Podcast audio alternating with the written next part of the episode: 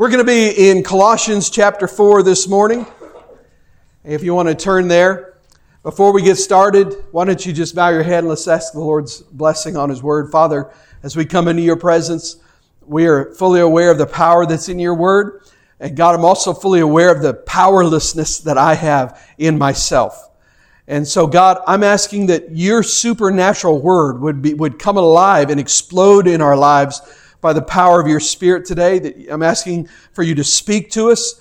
And God, get past the level of emotion and past the level of our intellect and speak to us deep in our innermost being. Have Your way in us, God, and, and change us by the power of Your Word. And we thank You for it. In Jesus' name we pray. Amen. You know, when it comes to sermons, Christians and non-Christians agree on at least one thing, and that is they don't want to hear about money. A common complaint among the uh, is that the church talks too much about money. In fact, when Rick Warren uh, began Saddleback Church in Southern California, he conducted a house-to-house survey asking people why they didn't attend church. And one of the top responses was, the church is always asking for money. For the, uh, for the, for the record, the other top reasons were the sermons are boring, the people are unfriendly, and they don't feel comfort- didn't feel comfortable leaving their kids with strangers in the nursery. And I, I suppose that there are occasions when the, these complaints are, are valid. Some churches and or preachers have the tendency to put, I, I feel like, too much emphasis on money. I mean, I, I know a, a, a well-known T V preacher was reported to have spent forty percent of his airtime asking for donations. And I've been in services where the pastor spent twenty minutes taking the offering. And And I'm not here to judge that or anything. I'm just saying that sometimes churches do talk about money, sometimes too much, but churches do also talk about money because churches need money. Expenses must be met, and the, the, the way that that is met is through the sacrificial giving of, giving of members of the congregation. And I'll, I'll be the first to admit that the church needs money, and, I, and I'm not at all ever apologetic about it when I speak about it. Today, however, I have good news. I am not speaking about money. Instead, what I'm going to, the reason I even brought that up is that I want to talk about what we need even more than money. You know, as Paul finishes his letter to the Colossians, he extends a challenge to them and he makes a special request. Today I'm going to extend the same challenge to you and make the same request of you. The very things that Paul needed in his ministry, we need in ours. So what is the challenge? Is in verse two of Colossians chapter four. He writes this, "Devote yourselves to prayer, being watchful and thankful." This is what our church needs more than money. We need a congregation of believers committed to the ministry of, of prayer. And Paul challenges these Colossian Christians to do three things here. He says, number one, make prayer a priority. That's where you see that where he says, devote yourselves to prayer. He says, look for things to pray about, and that's being watchful. And he says, do it with a good attitude, and that's to be thankful. And then after that, Paul makes a request of the Col- uh, Colossian Christians. He said in verse three, and pray for us. And today I'm going to do the very, very same thing. I'm asking you to make prayer more of a priority in your life, and I'm asking you specifically to pray for the ministry of this church, for the ministry of Restoration Life Church. And as, as a start, as we mentioned earlier, I'm asking you to do this for the next twenty-one days.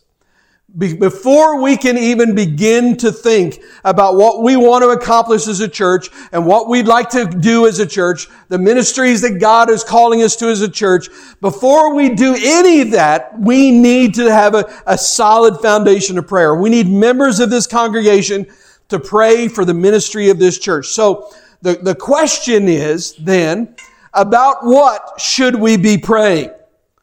And Paul tells us in these first few verses of Colossians four, in order for this church to be the church God wants us to be, we need you to pray for these three things. And this is what I'm asking you to partner with me doing in the next, uh, in the next three weeks, but really all year long.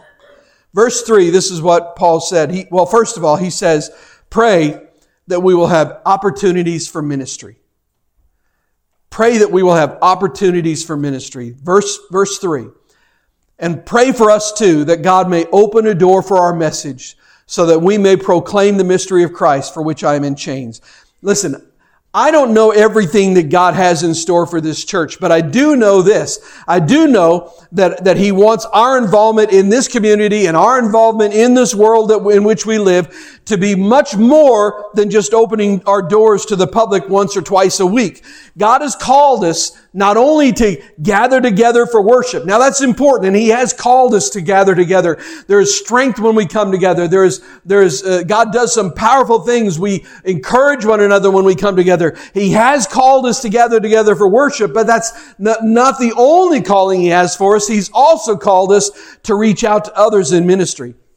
You know, Jesus introduced the idea of the church to His disciples in Matthew sixteen, eighteen, when He said, "On this rock I will build my church, and the gates of hell shall not prevail against it." Now, I love that verse, but I've got to, I've got to tell you, for years and years, when I would read that verse, I, I interpreted it, and I even heard it preached this way. I interpreted it to mean that the church would be strong enough to endure the attacks of the devil.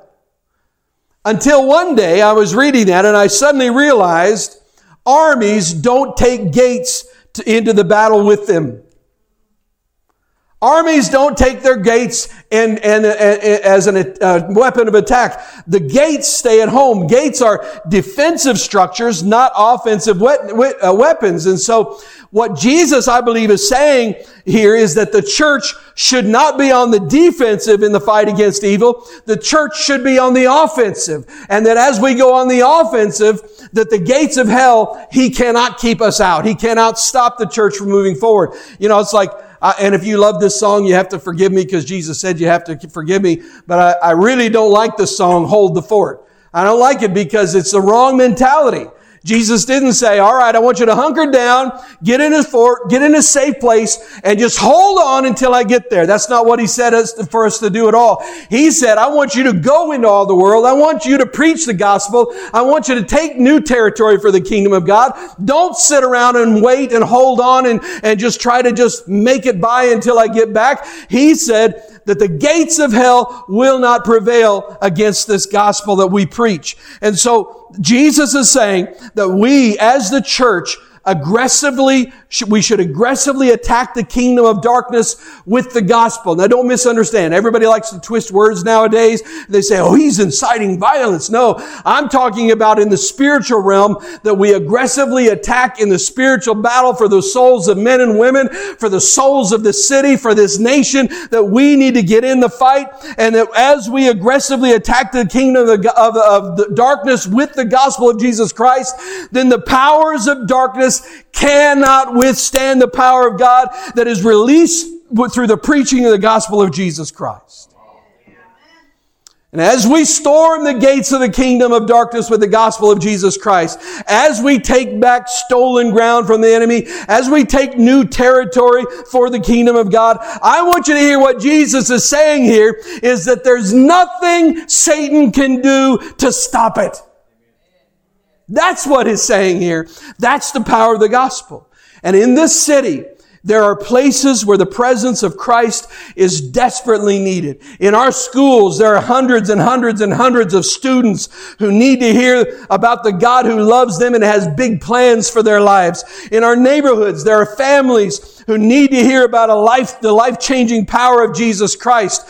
There are business professionals who need to hear that, that Jesus Christ can fill their life with meaning Uh, with a meaning that money can never, never supply.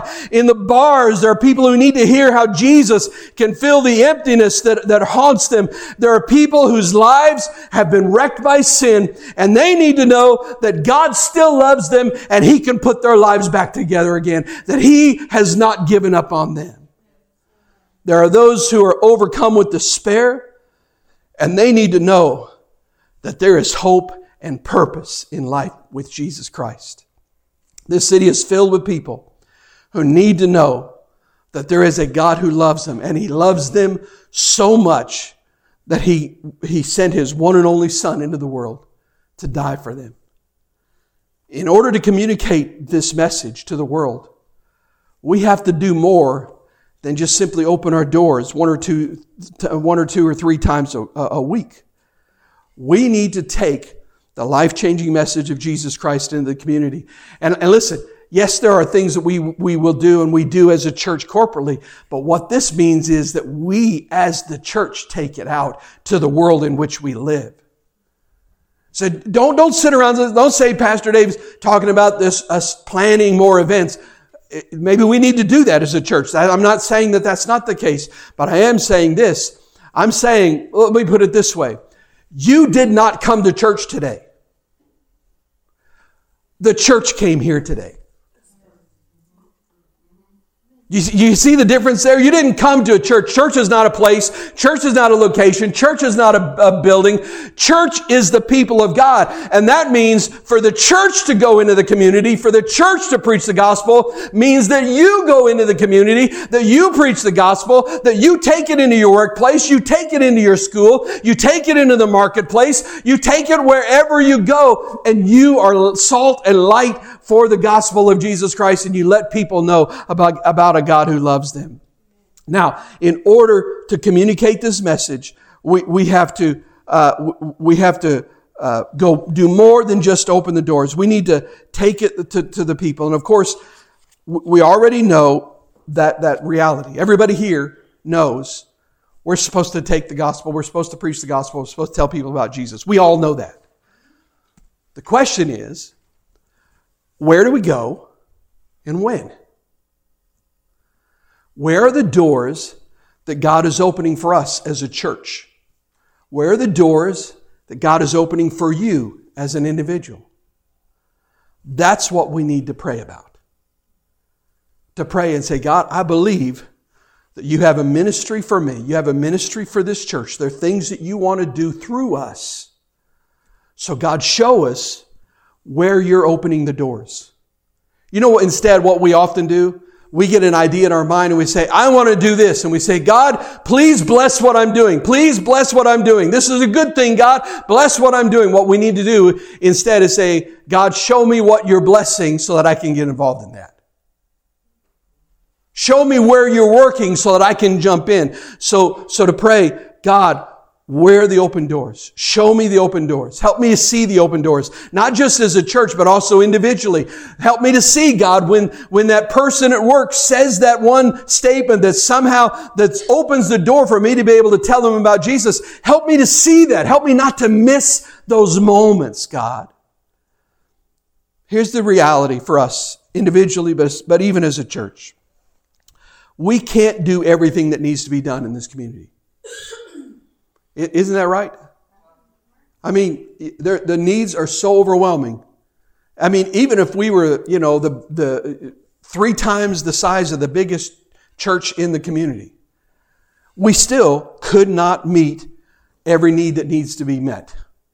We could not, we can't do everything that needs to be done. But you know what we can do? We can go wherever God leads us. We can do what He calls us to do. And when a door opens, we can go through that door. So pray that God will show us opportunities for ministry here in this city. Second thing, pray that we will proclaim the message of Christ.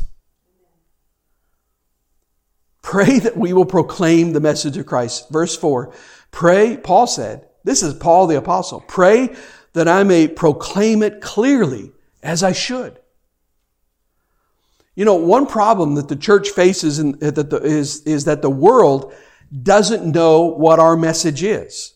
In fact, I think sometimes that the church doesn't really know what her message is. We get confused and we think it's, you know, the answer is politics and the answer is all these other things and all these, these great ideas, these big things. But, but, but, you know, the truth is because of the way preachers and churches are portrayed on T V, which by the way, if you pay attention, first of all, rarely is there a Christian character or a, a pastor or anything like that in a in a uh, modern television series or in the movies. And when they are included, they're usually included in a very negative light. Isn't that right? I mean, it's very rare to see a positive, wholesome uh, portrayal of a Christian. And so because of that, and then you add to that, the uh, because of the way some so-called Christians act, there are some people who think that being a Christian means you're just against everything.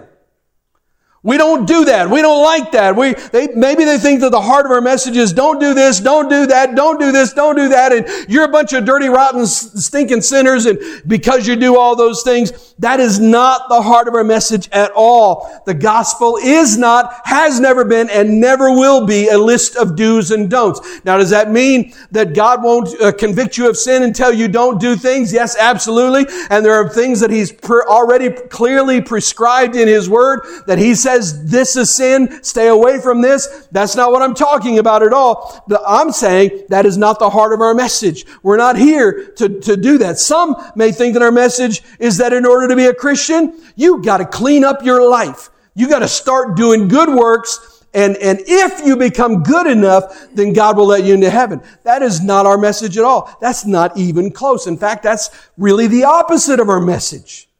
Because that's saying that you're earning your way into heaven. And our message is you can't make it into heaven on your own. Period. It's the grace of God. It's His work, not yours. Some may think that our message is that all you have to do is join our church and you're a Christian. Well, I got some bad news for you. Coming into this church building doesn't make you a Christian any more than walking into a garage makes you a car. That's the reality of it. That's not our message. Our message, the message of the gospel, the reason it's a struggle is because it doesn't make sense to the world. Paul said in First Corinthians one twenty-three, we preach Christ crucified, a stumbling block to the Jews and foolishness to the Gentiles. Now, in Paul's world, you were either one of two things. You were either a Jew or you were a Gentile. A Gentile is anybody who's not a Jew. So that means that verse includes everybody in the whole world. This is, this preaching of the gospel does not make sense to the people who are in the world. Second Corinthians four, verses three and four, Paul said, and even if our gospel is veiled, it is veiled to those who are perishing. The God of this age has blinded the minds of unbelievers so that they cannot see the light of the gospel that displays the glory of Christ, who is the image of God. The, the bottom line is people outside the church on their own simply do not understand the gospel. And that means it is our responsibility to proclaim the gospel clearly in a way that they can understand. In fact, that's why we have kids' ministries. Because a child is not going to come in here. A, a seven-year-old child is not going to understand the things that I teach. They're not going to understand and grasp what I'm trying to get across. But if you teach them at the level of a seven-year-old, they will. This is why we, this is why we, missionaries, missionaries go out and they don't, they don't try to preach the gospel and make a, everybody around the world act like an American. No, they try to bring it into the context of the culture and help them understand what the gospel's all about. I have a, I have a friend who, uh, uh, he lives in Idaho now, but when we were in Nevada, he was a high school rodeo chaplain. Isn't that great? See, out west, they have high school rodeo. It's a different world out west, I'm telling you. But he did a high school rodeo chaplaincy, chaplainship, and, and he did, often was in different rodeos, different places, and he did cowboy church. Guess what? I can tell you one thing. In cowboy church, they didn't do the mu- kind of music we did this morning. It was twangy. It was, it was, I mean, it was cowboy music. Because why? It's because you you you express the gospel in a way that can be clearly understood to the person to whom you're talking. So what is the heart of our message? Our message is this. Jesus Christ is Lord, and He has the power to save you, and He can turn your life around. That our sin has separated us from God, and that Jesus is the only one who can remove our sin. You can't get rid of your own sin. Once you have sinned, it's there permanently unless somebody else can remove it because you can't. You know, I've used this illustration before, but it's really simple to understand. How many of you have ever told a lie in your life? All right, everybody knows to raise your hand because if you don't raise your hand, we know you're telling another lie, right? All right, and then here's the question I always follow up with. How many lies does it take to be a liar? Okay, right. So that means if you've ever told a lie, I'm here to tell you, you're a liar. You're a liar. And there's nothing you, you can do to change that. Even if you tell the truth the rest of your life, you cannot change the reality that you at least one time in your life told a lie. You cannot, even if you confess, even if you make it right, you still lied. You can't change it. But Jesus can. The Bible says that by His blood and by His sacrifice, He can remove our sins from us. That means He takes the title of liar that used to be behind my name, and now He moves it off to the side and He throws it into the sea of forgetfulness, and He says, Dave, you are no longer a liar. You're clean. Your slate is gone, clean. All the sins are wiped, wiped, uh, wiped away. You are no longer a sinner. That's what He does. That's our message. Only He can remove your guilt and your shame and replace it with joy and with purpose. And as doors of opportunity open for us, we have to make sure that we proclaim the message of the gospel clearly. Our message is not that we are a nice, loving church. We are a loving church, but that's not our message. Our message is not, look at us, look what we do in the community, because it's not about us. Our message is Jesus Christ and Him crucified. Here's the thing. We do not want to be defined by what we are, for, by what we are against. We don't want to be known as the church that's against this and against that, against this. We want to be known and defined according to whom we are for. This church is for Jesus. So pray that we will faithfully proclaim the message of the gospel to our world. Third, this is so powerful. Pray that we will not let setbacks stand in our way. Pray that we will not let step back, setbacks stand in our way. Verse three, he said, and we read this a moment ago, and pray for us also that God may open a door for our message so that we may, pro- may proclaim the mystery of Christ. Listen to these last words. For which I am in chains. Sounds like a setback to me. You know, Paul spent a significant part of his ministry behind bars, but while he was behind bars, he never stopped pursuing his calling. He never stopped preaching. He never stopped witnessing. He never stopped talking about Jesus. He never stopped planting churches. He never stopped writing uh, letters to the churches. He never stopped encouraging believers around him. And, and in fact, prison was just one of the setbacks. That wasn't the only setback but that Paul experienced. Listen to how he describes it in Second Corinthians eleven. This is one of the most incredible passages of Scripture I've ever read. Listen to what he said. Five times I received from the Jews the forty lashes minus one. Three times I was beaten with rods. Once I was pelted with stones. Three times I was shipwrecked. I spent a night and a day in the open sea. I have been constantly on the move. I have been in danger from rivers, in danger from bandits, in danger from my fellow Jews, in danger from Gentiles, in danger in the city, in danger in the country, in danger at sea, and in danger from false believers. I have labored and toiled and have often gone without sleep. I have known hunger and thirst and have often gone without food. I have been cold and naked. Besides everything else, I face daily the pressure of my concern for all the churches. And I read that and all I can say is, whoa! I mean, can you even imagine facing those kinds of setbacks and still pressing on? I don't know about you, but going through all those things, I'd have been like, man, I don't know if this is the right thing for me. This doesn't seem to be working out. The way a lot of us, our theology goes, we say, if the way is smooth, God must be in it. Well, by that theology, Paul was way out of God's will, wasn't he? Paul refused to allow any obstacle to stand in his way. He simply would not give up. And I don't know about you, but it makes me kind of feel wimpy to even think about giving up uh, when we face my obstacles. The fact is, I want you to understand this clearly, because we're in a battle, because the God of this world is active and He is fighting against the gospel. The fact is, we will experience setbacks in our efforts to do ministry. We will experience setbacks as a church. You will experience setbacks in your ministry as an individual. There'll be times when it will just become difficult. There'll be times when we're just flat out tired. Anybody ever been there? You're just worn out, not just physically. I'm talking about worn out emotionally, worn out mentally, and worn out spiritually, which is way worse than being worn out physically. There are times when we're going to face opposition. There are going to be times when, when money is going to be tight. There are going to be times when resources are running low. There are going to be times when it'll be easier just to look the other way and pretend that we don't see the need. There will be times when our hearts are broken and we just don't feel like doing anything because we think maybe we need to be ministered to. There will be times when quitting seems like the easiest and maybe even the most logical thing to do.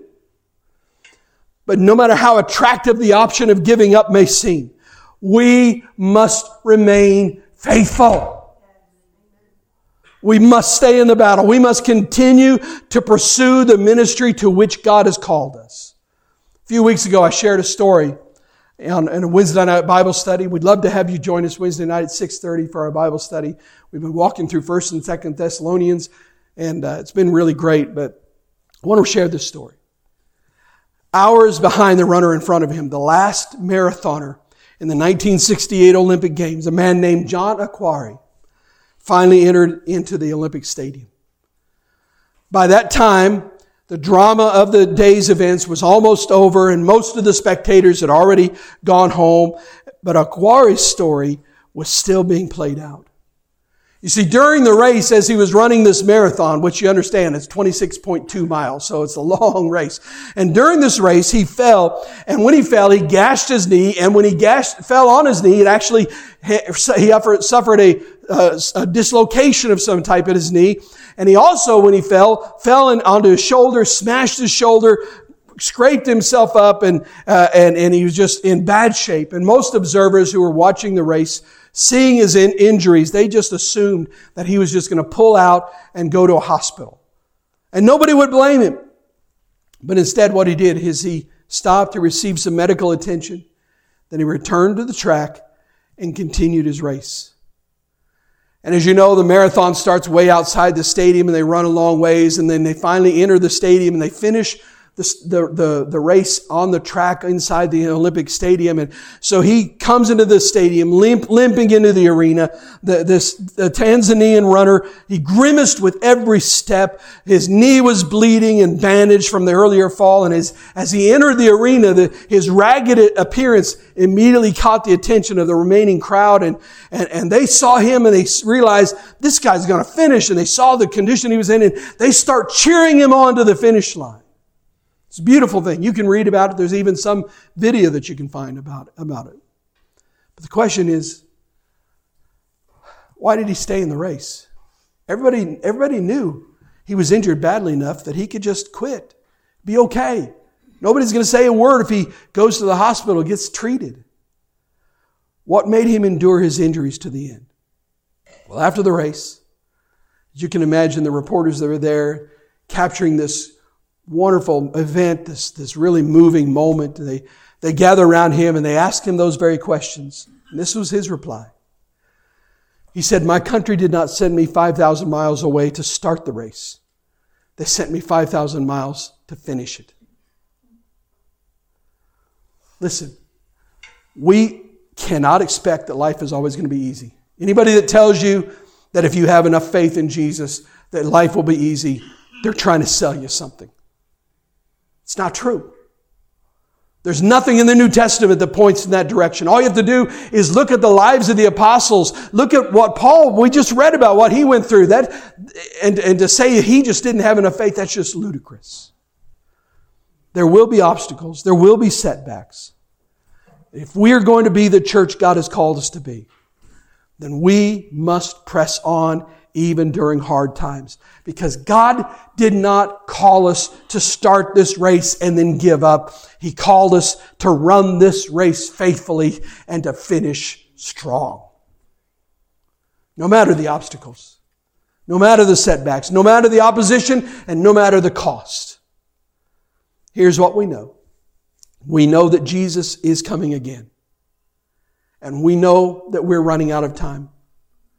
If you pay attention to biblical prophecy and you pay attention to the news, it should be very obvious to you that we are in the last days. Jesus is coming. We're running out of time. And that means that now is not the time to coast along toward the finish line. Now is not the time to sit back in comfort and in ease. Now is not the time to quit, but now is the time to press on. Now is the time to persevere. Now is the time to share Jesus with greater urgency than we've ever shared him before. Now is the time to give more than we've ever given before. Now is the time to serve more passionately than we've ever served before. Now is the time to pray with an earnestness and a fervency that we've never known before. There are things we need in this life far more than money. And there are things we need in this church far more than money. We need a core of people committed to prayer, willing to do battle, willing to fight, even when you don't feel like it. And I'm going to challenge you, as I said earlier, to make prayer a greater, prior, greater priority in your life than it ever has been before. And I'm asking you, when you pray, I'm asking you to remember this church. Pray for us. Pray for your fellow uh, uh, family members, the other, the body of Christ. Pray for the, uh, the church's leaders. Pray for the workers. Pray for the staff. Pray that we will have open doors for ministry to this community. Pray that we will proclaim clearly the message of Christ without compromise, and pray that we will do this regardless of what stands in our way. Listen to me. Here's what I know. And this is going back to what Jesus said when he said, "Upon this rock I will build my church and the gates of hell will not prevail against it." Here's what I know. Listen, when the church gets up, when the church starts moving under the power and the anointing of the Holy Spirit, when we get off of our pews, when we get into the battle for souls of men and women, when you begin to reach out to people, when you begin to be used by God, if you will do that, if you'll move forward under the leadership and the anointing of the Spirit of God, I'm here to tell you that the gates of hell are going to lose and the gospel of Jesus Christ is going to win every single time. Does that mean every person is going to get saved? No, because they have to make a choice. But I'm here to tell you, the devil cannot keep the gospel from going forward, and the devil cannot stop people from hearing it. The devil cannot stop the Holy Spirit from opening their minds and helping them to, to grasp it. He cannot stop the gospel. He cannot stop the church. He cannot stop you, because you are the church. It's time to, it's time to say, I'm not satisfied with trying to just sit back and play defense. Some of us, life has been tough enough that that's what we feel like. We feel like we're back on our haunches and just trying to, just trying to survive. And it's time to stop that. It's time to get out of that mentality. It's time to look at our lives and look around us and say, wait a minute. I'm a child of the living God. I'm part of the church of Jesus Christ, and the gates of hell will not prevail against this gospel. I'm going to go forward. I'm not going to get distracted by these things. I'm not boxed in. I'm going on the attack. I'm taking new, new ground. I'm ready to go forward. I'm ready to take this city for God. I'm ready to expand the borders of the kingdom. I'm ready for God to grow me into what he wants me to be. I'm, I'm just not going to be satisfied sitting still and being comfortable in a church church pew. I'm going to be used by him no matter what, and the devil can't stop me. The gospel of Jesus Christ cannot be stopped. The gospel cannot be contained. Darkness can never drown out light. Light always wins. You ever notice that? You walk into a room and it's dark and you flip a switch on. It's not like the darkness says, no, I'm not going anywhere. Well, fight back the light. No, it goes, light always wins. Communism couldn't stop the gospel. Persecution couldn't stop the gospel. Atheists couldn't stop the gospel. Government regulations can't stop the gospel. China can't stop the gospel. Iran can't stop the gospel. Every Muslim in the world can't stop the gospel. I'm here to tell you the devil and all the demons in hell cannot stop the gospel. The gospel will prevail, and there's nothing that the devil can do to stop it. And you carry the gospel. The Apostle Paul said this, Galatians six nine. Let us not become weary in doing good, for at the proper time we will reap a harvest. But there's important words at the end. If we do not not give up. That's a really important six words. I had to count them real quick. You know what I read that? You know what it says to me? Because we're children of God, because the Spirit of God lives in us, because we're we're we're going to be walking in His anointing, what that says to me is if we don't quit, we can't lose. Do you hear it? If we don't quit, we can't lose. And I'm here to tell you, with your prayers and with the help of God and with His anointing, we as a church and you as an individual cannot fail as long as we don't give up. So if you're discouraged today, take heart. If you feel like that, that, that you've tried and tried and it just hasn't worked, and it's been one setback after another in your life, I'm here to tell you, just don't give up. God's hand is on you. You just, you just press into Him. Take these next twenty-one days and say, Lord Jesus, you fill me with power. Fill me with courage. Give me boldness. I'm going to go forward as a, as a lion for the kingdom of God. I'm not going to be sitting back in the background just meekly suffering through things. I'm going to be a child of God in this world. I'm here to tell you, God's not done with you. He is not done with you. I don't care who you are. I don't care what you've done. I don't care where you've been. I don't care how, how often you failed. He's not done with you. Don't give up. Would you bow your head together with me and pray? Father, I've just done my best to lay before these people what you've laid on my heart as we head into this new year. God, I know that beyond that, I am I'm powerless. I can't make anybody listen. I can't make anybody obey. I can't make anybody do anything. I can't make choices for anybody. I wish I could, God, but I can't. But today, Lord God, I, I just feel like you're trying to say to us as a church that, that you have great things in store. There are great things you want to accomplish, but we need to seek your face.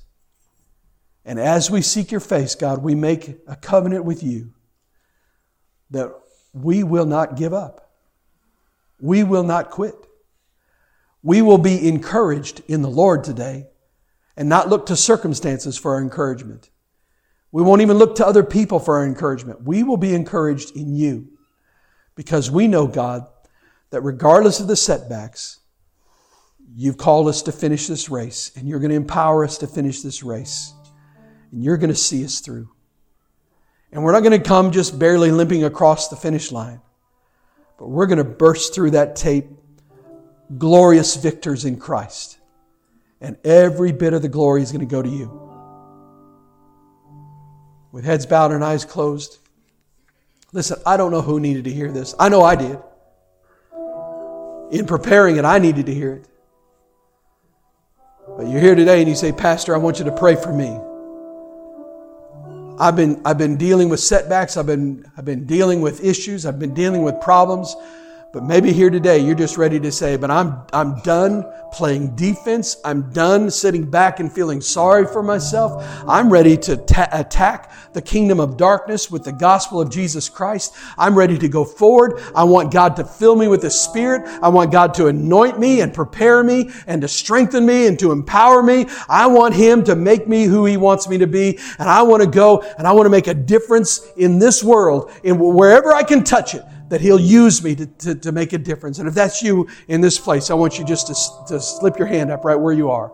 Yeah, there are hands up all over the place. Here's what I want you to do. Just about everybody raise their hand. So I want you just to stand to your feet. Everybody in this place, just stand to your feet.